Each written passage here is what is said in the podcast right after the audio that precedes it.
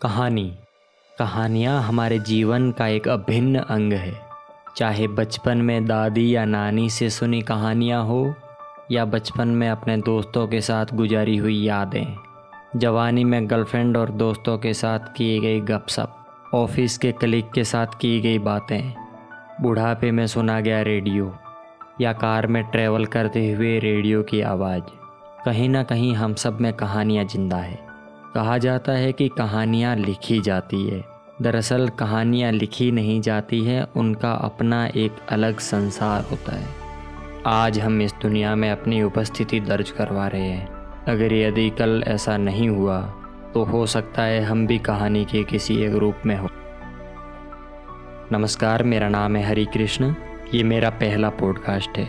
इसके अंदर मैं कुछ कहानियाँ सुनाऊँगा। अगले ही एपिसोड के अंदर मैं आपके साथ एक लव स्टोरी शेयर करने वाला हूँ। मेरा एक दोस्त जो इस दुनिया से चल बसा। लोग प्यार में मर जाते हैं, लेकिन वो सच में मर गया।